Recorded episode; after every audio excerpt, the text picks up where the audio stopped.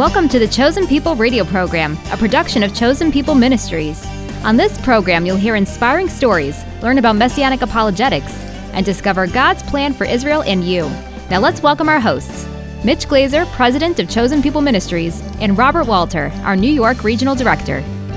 Shalom, everyone, and welcome to the Chosen People.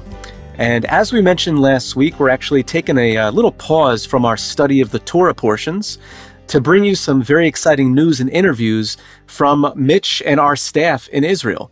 So I'm going to hand it over to Mitch now, and he's going to introduce our guest for today. Shalom, Bobby, and thank you. I'm in Israel today, actually in Jerusalem. I'm sitting in our Jerusalem Messianic Center, this beautiful facility that God gave us 13 years ago. It's in what's known as the German colony. We're probably about a 20 minute walk uh, to the old city, uh, the beautiful, charming, almost magical old city. And I've been here for a few days connecting with our staff. We have uh, over 25 staff members in Israel, and they're doing a great job. And so, uh, our guest in just a moment, uh, Robin, is going to share with you uh, something about uh, the work that the Lord's been uh, leading her to do.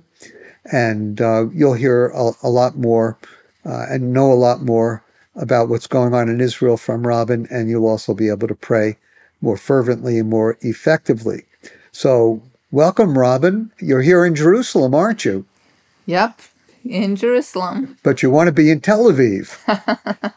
I do. I do. So, uh, how far away is Jerusalem from Tel Aviv?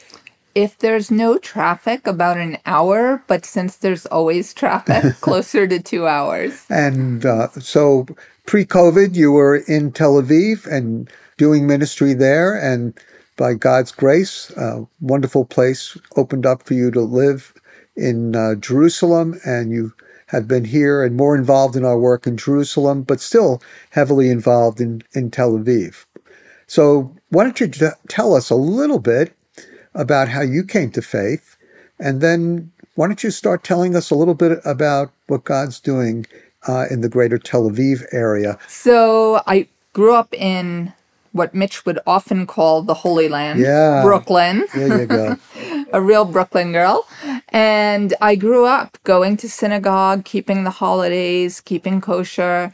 And in high school and college, I became a little bit more of a wild child. I still kept kosher, but I was also partying and getting high and running a bit wild. And I ended up getting sick and having to move back home to my family. And while I was staying with my family, um, my mom had a friend from high school who was Jewish, and after high school had come to believe in Yeshua, Jesus, as the Messiah. And so my mom's friend would come over and tell me that she wanted to talk to me about the Messiah. And I would tell her that I didn't want to hear anything from the New Testament. I was sure that was where anti Semitism came from. And if she wanted to share with me, it had to be from the Hebrew scriptures. So she would share with me a prophecy, and I would get angry at her. And she was really amazing person because she never got upset or ruffled. She would just laugh and say, "Okay, you've had enough for today. Bye bye. I'll see you tomorrow." Hmm. And she would leave and pray for me. And each day she planted a little seed of something of um, messianic prophecy. And one day she shared Isaiah 53 and clearly a picture of the one who suffers and dies for us. And I became completely furious because I thought, I told you no New Testament. This is clearly Jesus. You're sneaking in New Testament and trying to confuse me. So I told her I didn't trust her anymore and she could never come over again. and she said, okay, as long as you read one more thing, I won't come over again. And she handed me my family Bible from the shelf and I read Isaiah 53 in my family Bible and I immediately knew that Jesus was the Messiah and my life was changed. And after that I read the New Testament and by the time I was done I knew this is a Jewish book. Jesus loves us and I'm called to Israel to tell my people about their Messiah. Wow, that that was quite something. And so, uh, give me a little bit more of the journey, Robin. How did you end up in Israel? And uh, is this your first time ministering in Israel, or perchance did you do something beforehand? So, when I was a younger believer, I went back to school and got very involved with the campus ministry in InterVarsity. And so, the first time I lived in Israel, I moved here in 1994 and I was doing campus ministry through a partnership with InterVarsity. And I was working on the Hebrew University campus mostly here in Jerusalem, um, but also a bit throughout the country. And then, after a few years, the Lord brought me back to the States. And after to keep a long story short, after some time, I knew it was time to come back into full time Jewish ministry. I was always sharing with Jewish friends and Jewish people, but I knew it was time to come back to Jewish ministry. I knew it was to be with Chosen People Ministries. And uh, I first, I think I told you I would give you two years in New York, and then I had to be back in Israel. Oh, that's after two years, I was going to give you the big bonus, you know, just to try and keep you here. Um, I ended up spending about seven years, not because I was just in New York, but because the opportunity to help develop the backpacker ministry that uh, Chosen People Ministries has to Israelis post army who are traveling around the world and lead short term teams. But then there was the time that the Lord really spoke to my heart seven years ago and said, It's time to move back to Israel. And I didn't say it out loud to anyone. But a month later, Mitch, you asked me and to up to this room and actually said, can I talk to you about something? And it was about uh, moving back and being the director of our ministry in Tel Aviv. Wow. Well, that was something the Lord really put together. We were praying for uh, someone to really lead the charge in the greater Tel Aviv area because Tel Aviv is the largest city in Israel, isn't it? And it's the youngest, really. And you were just so perfect for that position. And uh, whenever uh, Michael Zinn, our director, and I talked about it, we always, we just always came back to you. And uh, we weren't sure if you were sensing God's call, but little did we know that the Lord was preparing your heart. And so we're so grateful for your ministry and we have a great team, and uh, we're focused in the greater Tel Aviv area, and especially at the Ramat Gan Center. So tell us about the ministry of the Ramat Gan Center and what is Ramat Gan, where is it, and why are we there, and what are we doing? So Ramat Gan is its own city, but it is touching Tel Aviv. We are literally a seven minute walk from the main Tel Aviv train and bus station. Um, it is one of the main places some people work. There's a, the neighborhood we're in is called the Borsa, and there's many offices there. But it's also where many of the young adults and young adult families in the Messianic community once they have a child, they can't afford the price of housing in Tel Aviv. They can't afford the extra bedroom. You know, you can only afford to live in Tel Aviv if you put like four people in a room. Mm-hmm. so it's it's now considered the most expensive city in the world. Oh, and so Ramat Gan is where you go to live if you want the life of Tel Aviv and you want to go out in Tel Aviv, but you want to have affordable rent. And so it's the perfect place for us to be because it's where all the young adults are living. Um, it is a bit more affordable, and we're right where people who are living in Tel Aviv can still get there easily by transportation or even on foot. So it's a perfect location. Um, we have an amazing team working out of Ramat Gan Center, which means, and our ministry is so relational. So it means each person on the team is bringing their different ideas, dreams, vision to the programs we have. So we host Friday night Kabbalat Shabbat. And many of the Israelis who live in Tel Aviv, they don't want to go home to their parents every week because they live in Tel Aviv to go out Friday night and Saturday right. night. So um, we host a Kabbalat Shabbat, and before they go out to the clubs, they'll come with their friends who are believers to our uh, Shabbat dinner They'll hear a little bit of a testimony from the front, but mostly it's in conversations around the table, realizing that people here are different, that we have opportunity to build relationship and to share about Yeshua with non-believers. We have Holocaust survivor events in the Ramat Gan Center, and it's amazing to see more and more staff really getting alongside that and building relationship with some of these lovely elderly people. Um, we have women's ministry. We have worship nights, big worship nights. And we have coffee house music nights where we have a believing and a non believing band play. Mm. And it's just amazing. We also do a lot of events outside of the center because young adults like adventure and activity. So we'll do, like in two weeks, we have coming up a kayaking day where we're also stopping at a biblical site. And people feel really comfortable to bring their friends who aren't believers. And it's been amazing to see at every event that um, we've had. There's a couple of people who don't know the Lord and who are willing to have conversations and ask people how they came to believe and um, what difference it makes in their life. Would you tell me about a, a recent uh, experience you've had, maybe at one of the Shabbat dinners in Ramat Gan? And describe what happens there, if you can, quickly. The Shabbat dinners are amazing because the people coming are um, it, you know, it's a big uh, young adult and single population in the Tel Aviv area. Right. So the people coming are young singles, they're young families, sometimes with small children. Um, they're bringing their friends and neighbors, which is really wonderful. And so we do the traditional prayers for the Sabbath. And then there's, you know, just a time of eating and talking at big long tables. And there's just wonderful energy. It's a great atmosphere. And also, people in Tel Aviv really love culture and cultural experiences. So sometimes, if we have visiting guests from other countries, we'll have even a culture segment where oh, we'll have some right. singing in another language and dresses that you know that are traditional for say korea or japan um, and that really adds a nice element and the rest of the evening usually is just casual conversation where really good things happen. We always pray about who meets who and sits on which tables. Um, but occasionally, if we know we have a lot of people don't know each other, we'll also do some mixer games at that point to get to know each other. Uh, at the heart, what do you think is the spiritual question young adult seekers in Israel are asking? I think young adults are always searching for meaning and purpose. Mm. And sometimes they know that's got a spiritual connection and sometimes they don't. But as you begin to explore that, it becomes more obvious. That's but great. I think meaning and purpose of life.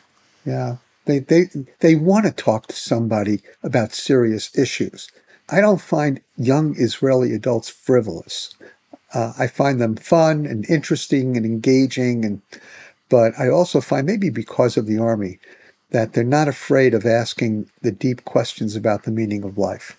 Yep, and they're not. They're also not afraid to share deeply, pretty quickly. Like you can have very relevant, deep, important life issue conversations with someone you just met. And the atmosphere of the Shabbats really allows for that because yeah. it is that warm, uh, welcoming. There's just, and we always pray that more than the good food, more than the good conversation, more than what we say, everyone who walks in would experience God's presence in some way, that He would be present there. And um, I, I, think there's really something to that. It's, That's it's great. a wonderful atmosphere. Wow, Robin, thank you. It, it's exciting to see what God's doing. And friends, you'll want to open up a map of Israel and look at Tel Aviv and just put a little pin there uh, on your map, uh, on your computer or phone. Uh, for Ramat Gan, R A M A T G A N, Ramat Gan, and uh, pray for the ministry of Chosen People uh, Ministries in Ramat Gan and pray for Robin. And so, God bless you, uh, Robin. Thank you so much for sharing. And uh, I think we're going to have another show where you can uh, share a little bit more, and we look forward to that as well. God bless you. Thank you. You too. With all the political and civil instability, financial uncertainty, and the erosion of religious liberty, it's no surprise that some might think we're approaching the beginning of the end. But are we truly living in the last days? The real place to find out is in the Word of God. And to help you learn what the Bible says about the future in the last days, we'd like to send you a free copy of Dr. Charlie Dyer's book, What Does the Bible Say About the Future? The end times are an important topic of study, and with a biblical understanding of the future, you'll be powerfully equipped to share the truth with someone else today. So, request What Does the Bible Say About the Future when you visit us online at chosenpeople.com slash radio. Once again, that's chosenpeople.com slash radio. Welcome back. You're listening to The Chosen People. And right now, we're going to hear from a woman named Monique. Like many of us, she felt the toll of trying to do everything all on her own, even going so far as to think that she no longer needed God.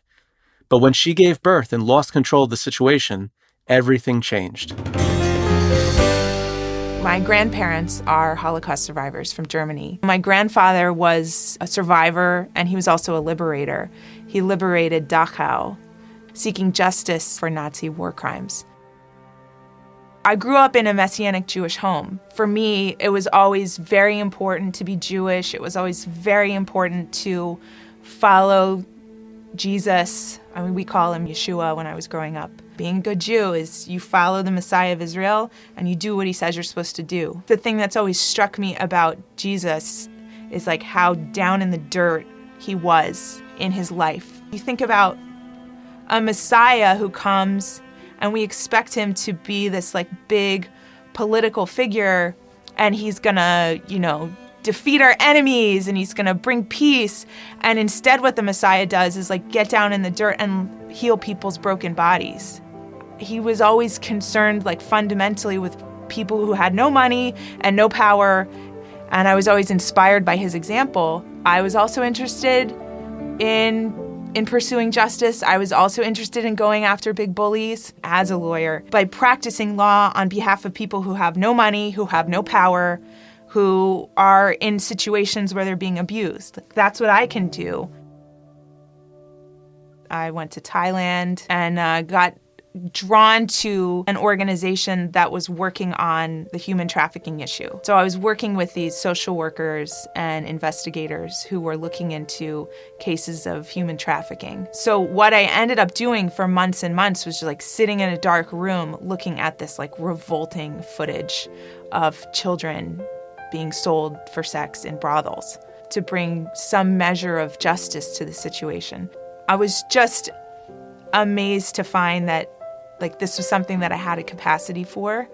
Um, and it was something that would get me out of bed in the morning. And it was something that, it, it was something meaningful. When your life is going really well and like you're making lots of money and your career is flying high and you're in a great relationship and you know everything's good, like you don't need God. What what do you need God for? Like, oh, I I did all that. Like I'm so smart and special. I did it. That's kind of the attitude that I had developed. I was so excited to be a mom and I hated being pregnant and I wanted him out of me. Got to the hospital. Everything seemed to be going fine and I turned over and like started to fall asleep.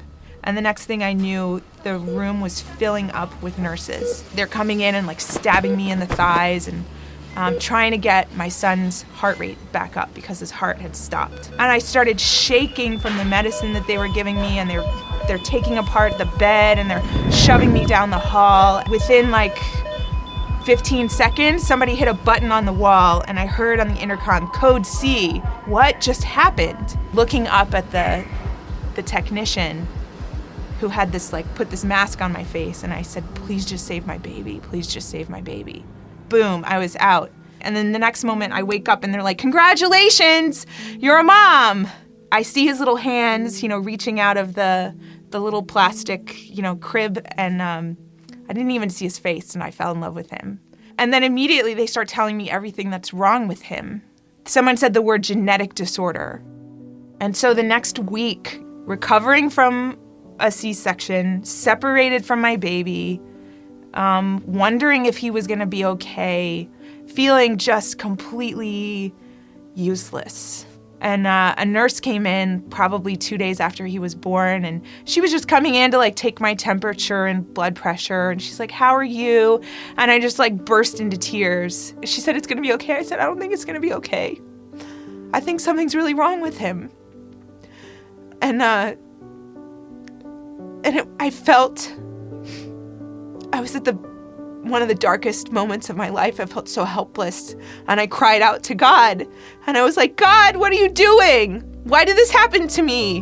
Where are you? I just had the feeling of almost like someone putting their hand on my shoulder. Just like this comforting, like, I'm here.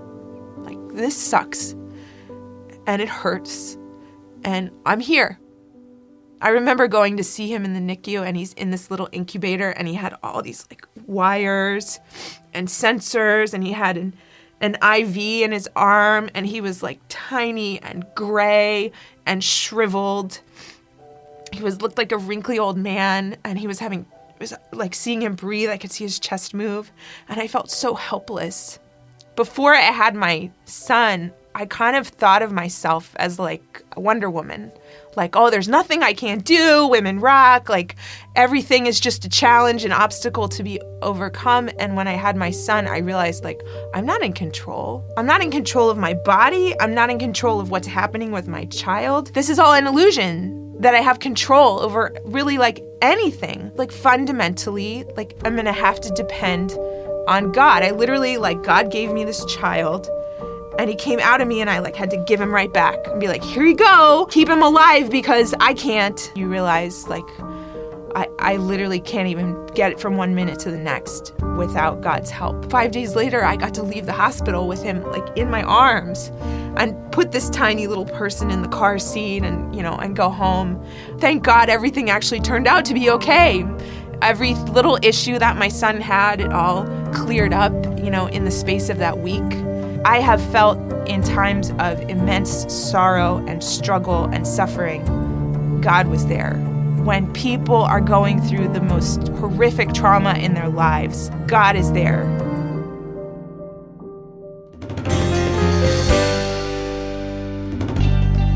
At Chosen People Ministries, our desire is to share the good news of Jesus, Yeshua, the Messiah, with Jewish people in ways that are challenging, creative, and compelling. We can only accomplish this mission with the partnership, prayers, and financial support of listeners like you who have the desire and passion to reach out to Jewish people all over the country and enrich their lives with a message of hope and salvation. If that's you, please connect with us online. You'll find us at chosenpeople.com slash radio, or you can connect with us through the mail or over the phone. For those details and more, visit chosenpeople.com slash radio. Your partnership helps us continue the mission we started over 127 years ago. And for that, we say thank you. And we look forward to hearing from you soon. You're listening to The Chosen People, which is produced and sponsored by Chosen People Ministries. Thank you so much for joining us today. And if you'd like to learn more about this weekly program, or if you're curious to discover the deep and rich Jewish history of your faith, then let me encourage you to stop by our website. You'll find us online at chosenpeople.com slash radio. You know, the end times is one area of thought where people have lots of interesting opinions. And that's why we think it's important to know what God's word says. So if you found yourself wondering if we're living in the last days, or if COVID 19 and the war in Ukraine are part of biblical prophecy, you'll want to request a copy of Dr. Charlie Dyer's book, What Does the Bible Say About the Future? Charlie answers 30 questions on Bible prophecy, on Israel, and the end times. And we'll send you this book for free when you reach out to us today. You can reach us online by going to chosenpeople.com slash radio. Or you can ask for the book when you write to us at Chosen People Ministries, 241 East 51st Street, New York, New York, 10022. And once again, you can go online, chosenpeople.com slash radio. And right now, let's wrap up today's message from Israel with the Aaronic benediction. Adonai Ya'er panav elecha v'chuneka Yisa Adonai panav elecha v'yasem lecha Shalom. V'yasem lecha shalom. V'yasem lecha shalom. V'yasem lecha shalom. May the Lord bless you and keep you. May the Lord lift his countenance upon you and be gracious to you. May the face of the Lord shine upon you and give you peace. B'Shem Shel Yeshua HaMashiach, Sar Shalom, in the name of Jesus the Messiah, the Prince of Peace.